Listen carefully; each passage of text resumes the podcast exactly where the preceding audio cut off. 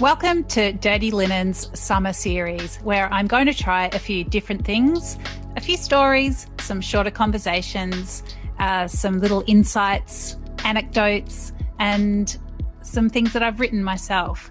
So I'm going to start off with a little story that I was inspired to write after spending Christmas with my family. And as we all know, it's been an interesting year. So Christmas took on a tone that felt particularly 2020 to me. Christmas 2020, a victory of the possible. Christmas wasn't a huge deal for my family when we were kids. Something about being Jewish atheists. On the other hand, my parents, Julie and Paul, love giving presents, and my mum grew up with Christmas, so we always ended up in a sea of wrapping paper. Dad didn't want a Christmas tree or any decorations at home, but my grandma lived in the flat behind us, and she would put a tree in the corner and we'd help her decorate it. The story of Jesus leaked in. We were at a church primary school, and I remember the smell of hay in a manger and learning how to spell myrrh. There were no food traditions. Mum made plum pudding once or twice, but she was the only one who would enjoy it. Grandma made mince pies, but I wouldn't eat dried fruit.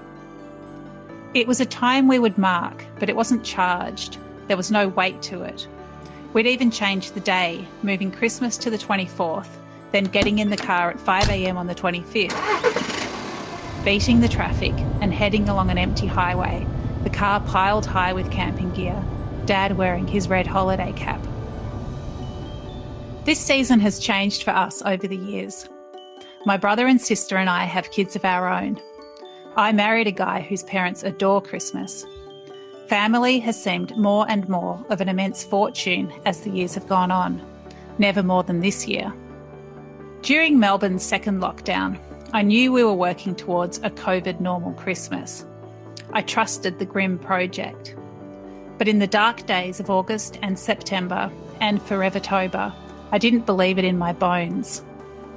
On days when I dropped food to my parents' front porch and we stood there with masks on, talking case numbers, it was not possible to believe we'd be banqueting together in December. So for me, as for many of us, Christmas 2020 has been especially sweet. I have been wondering about the victory of joy.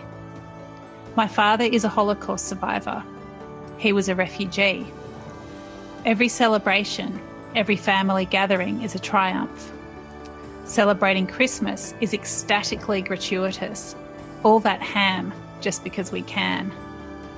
It's also the Australia I want to live in, a mishmash of tradition, an open-armed banquet where you build your own stories and find meaning in being. There's lots to be sad about now. Those separated by the pandemic, families bereaved by COVID, people with bare tables and empty stockings.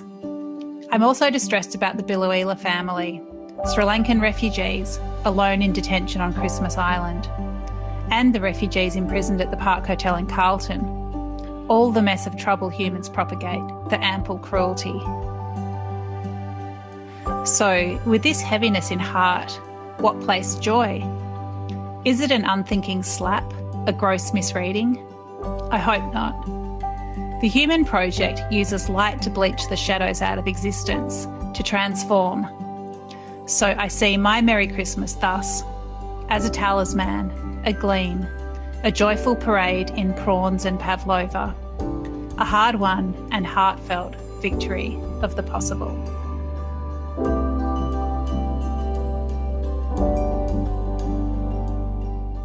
Dirty Linen's summer series is going to be a little bit different. Frequency will reduce a bit, leaving you time to catch up on any episodes that you've missed through the year. I'll be doing short stories, little conversations with people, and fantastic food anecdotes. If you got something that I need to know about, get in touch.